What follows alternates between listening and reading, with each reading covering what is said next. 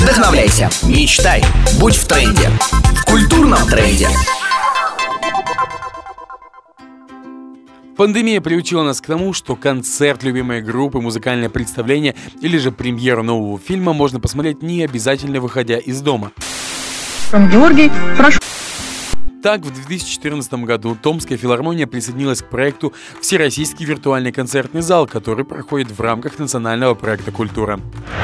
Вот уже седьмой год жители региона виртуально посещают концерты не только Томского академического симфонического оркестра, но и ведущих коллективов страны с лучших концертных площадок России. Основные отличия виртуального концертного зала от обыкновенного заключаются в следующем. Первое. На сцене никого нет. Второе.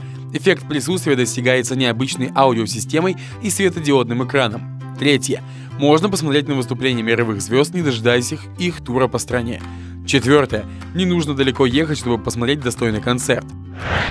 На данный момент виртуальные концертные залы открыты в городском доме культуры Колпашево, концертном зале детской школы искусств в Слежевом, в детской школе искусств в Кедровом, а также в Томской областной государственной филармонии. В следующем году, в 22-м, также планируют открыть еще два зала – Васина и Северский. Культурный тренд. Специальный проект на Томскру.